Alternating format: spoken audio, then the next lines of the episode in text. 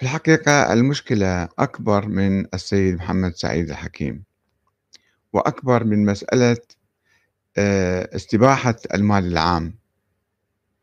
المسألة الكبرى هي الموقف من الدولة الموقف من الدولة في هذا العصر. وهل المرجعية هي في خدمة الشعب في خدمة الأمة؟ وهي وسيلة لتطور هذا الشعب وتقدمه. الشيعة بالخصوص أتكلم عنهم؟ أم هي عقبة أمام التطور؟ وهي مشكلة كبيرة في يعني تحرر الشعب العراقي وتقدمه. يقولون أن المرجعية هي تشكل امتدادا للإمامة. والإمامة تشكل امتدادا للنبوة فالمرجعية امتدادا للنبوة وبالتالي عندها صفة شرعية عندها صفة دينية وهي تتكلم باسم الله تعالى. وأيضا يقول بعض هؤلاء بأن الرد الراد عليهم بناء على حديث ضعيف خبر آحاد أن الراد عليهم كالراد علينا على أساس الحديث صادر عن الإمام المهدي والراد علينا على حد الشرك بالله. فإذا كلام الفقهاء المراجع هذا كلام مقدس. وكلام ديني لا يجوز أحد أن يفكر بمخالفته. ولكن إذا إحنا درسنا تاريخ الشيعة خلال ألف سنة منذ ما يسمى بالغيبة الصغرى والكبرى 1200 سنة الآن صار هل الشيعة آه، كانوا في تقدم أم كانوا في تأخر وكانوا في انحطاط؟ وما هو سبب انحطاطهم وتهميشهم ومصايبهم اللي عانوا منها طوال هذه السنين والقرون الطويلة؟ هل كان للمرجعية دور في ذلك أم لا؟ ولكي لا نذهب بعيدا باختصار أقول لكم أن آه، الشيعة الإمامية الذين كانوا يعتقدون بأن الإمامة والحكم والخلافة يعني الإمامة يعني الحكم والخلافة. آه هذه يعني امتداد للنبوة وبالتالي آه الإمام يجب أن يتصف بصفات معينة وهي العصمة والنص عليه من الله تعالى. هذه يعني قضية مفصلة الآن أنا أختصرها بكلمات. وهذه النظرية تشعبت إلى إسماعيلية وإلى واقفية وإلى موسوية النظرية الموسوية أو الخط الموسوي في منتصف القرن الثالث الهجري آه، وصل إلى الإمام الحسن العسكري. والحسن العسكري توفي عن غير ولد ظاهر فوقع الشيعة في حيرة وثم بعد فترة من الزمن نشأت نظرية هي النظرية الاثنى عشرية الاثنى عشرية ماذا تقول؟ كان لها يعني تقول بوجود إمام مخفي غائب هو ابن الحسن العسكري وهو الإمام الثاني عشر المهدي المنتظر منذ أن اعتقد الشيعة الاثنى عشرية بوجود هذا الإمام ولا سيما في القرن الرابع عندما نظروا له تنظيرا يعني واسعا وكبيرا قالوا آه، إن هذا الإمام هو المعين من الله تعالى لقيادة الأمة الإسلامية والشيعة طبعا من بينهم. طيب ما هو تكليف الأمة؟ هل الأمة مكلفة بأن تقوم وتقوم بثورة على الظالمين وتشكل حكومة مثلا تشكل دولة قالوا لا لا لا ما يجوز هذا. هذا خلاف التقية. نحن الآن في عصر التقية كما يقول الشيخ الصدوق مثلا في كتابه إكمال الدين.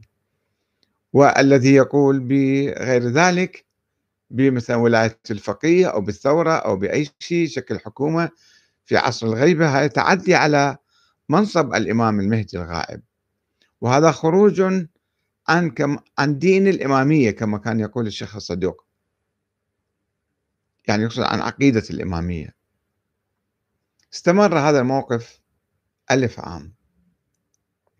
وكان الشيعة يقولون نحن يجب أن ننتظر الإمام المهدي حتى يخرج.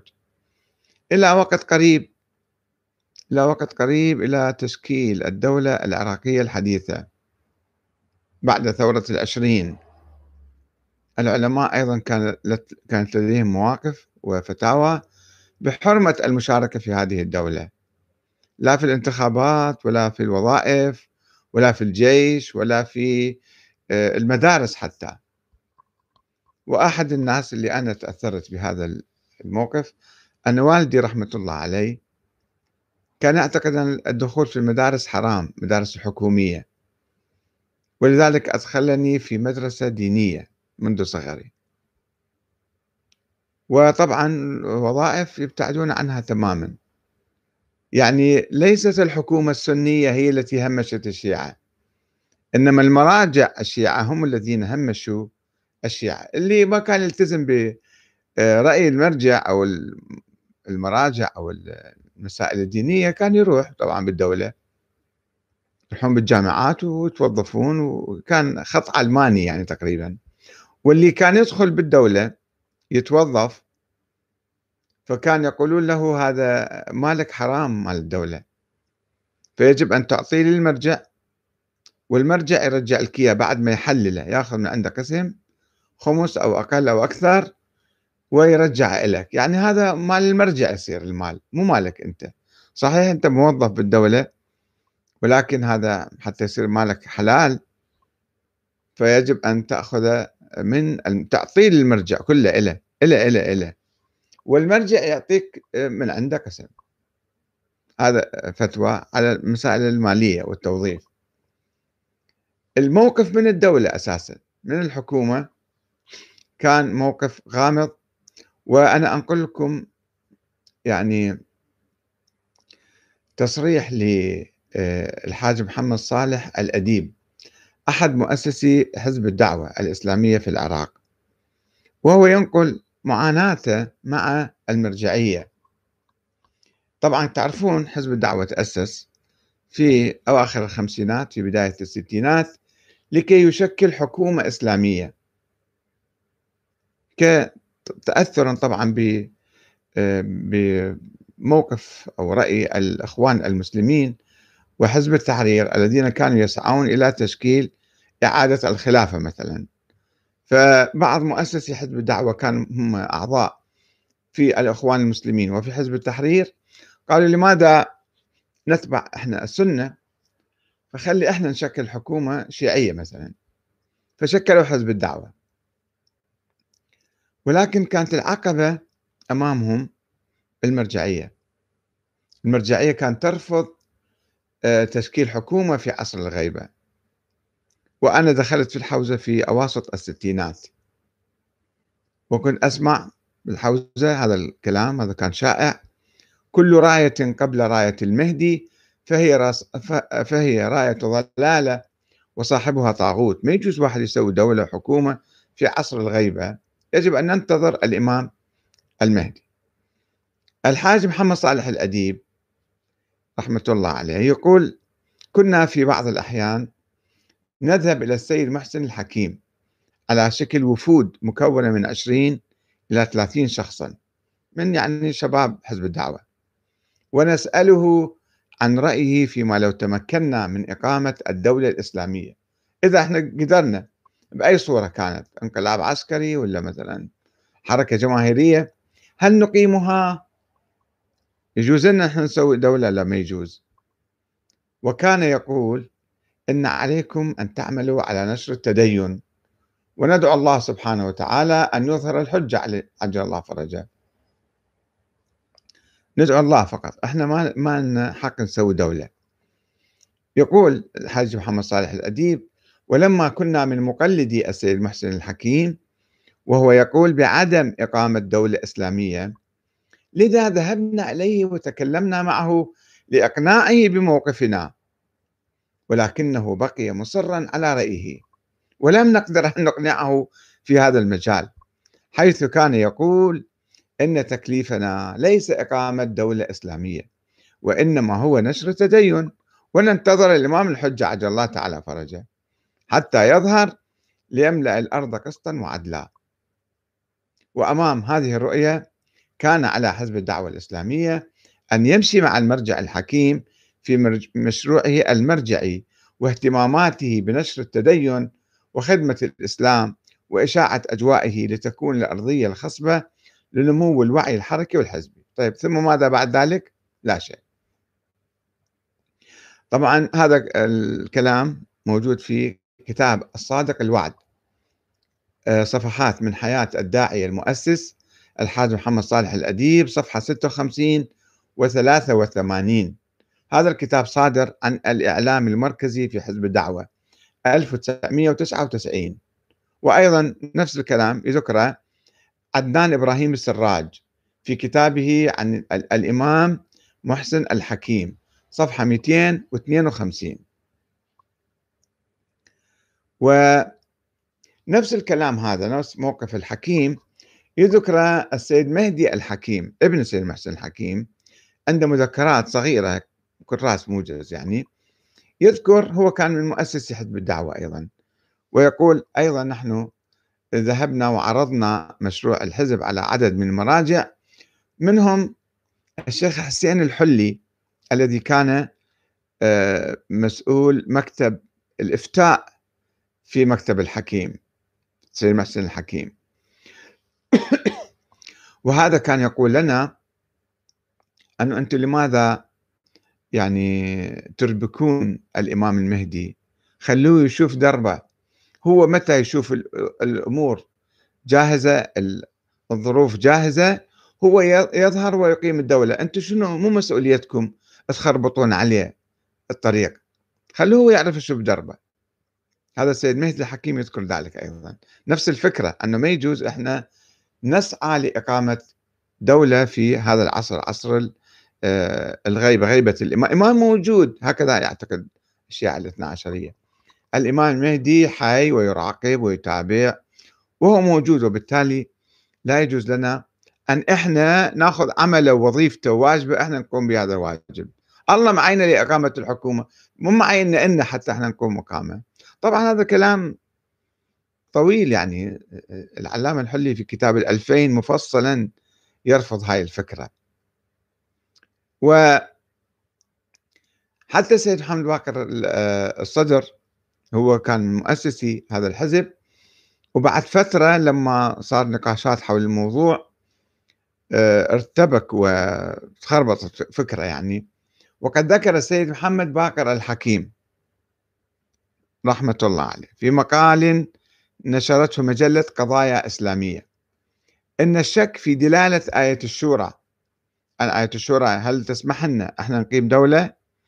يقول انتهى الشك في دلالة آية الشورى انتهى بالشهيد الصدر إلى الشك في صحة العمل الحزبي الذي لا معنى له في نظره آنذاك إلا إذا كان يتضمن الدعوة إلى قيام الحكم الإسلامي. فإذا لم تكن النظرية حول قيام الحكم الإسلامي واضحة. فكيف يمكن إيجاد تنظيم يسعى إلى هذا الهدف دون أن يكون نفس الهدف واضح المعالم؟ يعني إحنا نسوي حزب بعدين ثم ماذا؟ حزب انتشر توسع و... ولكن ما يجوز إن إحنا نقيم الدولة. يقول سيد محمد آه، باكر الحكيم إن خروج السيد الشهيد الصدر من حزب الدعوة الإسلامية كان لشبهة شرعية تزامنت مع قصة الوشاية التي قام بها حسين الصافي. لم إن السيد الصدر لم يعد يؤمن بضرورة الدولة الإسلامية. لذلك لم يجد ضرورة لعمل حزب الدعوة الإسلامية الذي أسس لغرض إقامة الحكومة الإسلامية. في الحقيقة مو لم يجد ضرورة إنما ربما أعتقد بحرمة هاي الدولة. يعني ما يصير إحنا نقيم هاي الدولة إحنا ننتظر الامام مهدي يطلع. هذا أيضا الكلام منشور في كتاب الصادق الوعد صفحات من حياة الداعي المؤسس صفحة 68 فشوفوا المشكلة في الفكر السياسي الشيعي السلبي الذي كان يخيم على المراجع وينعكس على الناس والناس مقلدين والتقليد واجب والما يقلد عمله باطل كما يقولون. وبالتالي هذا الفكر خدر الشيعة وكبلهم ربط أيديهم منعهم عن التحرك والعمل. وكان بإمكانه أن يقوم بأشياء كثيرة. طبعا قامت في التاريخ الشيعي دول مثل الدولة الصفوية. يعني يجي واحد ويسوي دولة. من دون ما يعني ينتظر مرجع افتيله أو شيء. آه، فهذا الفكر السلبي هو الذي يعني عقد الحياة. وأبعد الشيعة وهمشهم عبر التاريخ. طيب الآن أي مرجع بالحقيقة؟ يجب أن يعيد النظر في أسس هذا الفكر. لما واحد يروح للحوزة يجتهد حتى يصير مجتهد. المجتهد مو فقط يروح بالطهارة وبالنجاسة وبالصلاة وبالصوم وهذا حلال وذاك حرام. أهم شيء الفكر الفكر الأساسي وأصل الأصول في هذا الخط في هذا المنهج هذا لازم يجتهد فيه. يعني في ما يسمى بالعقيدة. يعني في نظرية الإمامة. نظرية الإمامة نظرية الإمامة الإلهية أن الأئمة الله معينهم لحكم العالم وذول 12 واحد والثاني عشر وجد وغاب. ثم تطور الفكر الشيعي من موقف سلبي كان يعتقدوه كثير من العلماء إلى آه، يعني صارت محاولات للخروج من هذا الفكر عبر التاريخ طبعا وهذه قصة طويلة تحدثنا عنها كثيرا إلى أن نشأت نظرية ولاية الفقيه وطرحها الإمام الخميني وسوى وأقام عليها الحكومة الإسلامية في إيران الحكومة المعاصرة. هذا خط ثاني. بس الخط الأول وحتى سيد محمد باقر الصدر طبعا أيضا أيد الثورة الإسلامية في إيران بعد ذلك. ولكن هذا الحديث مال الستينات وربما السبعينات أيضا. فالمشكلة أن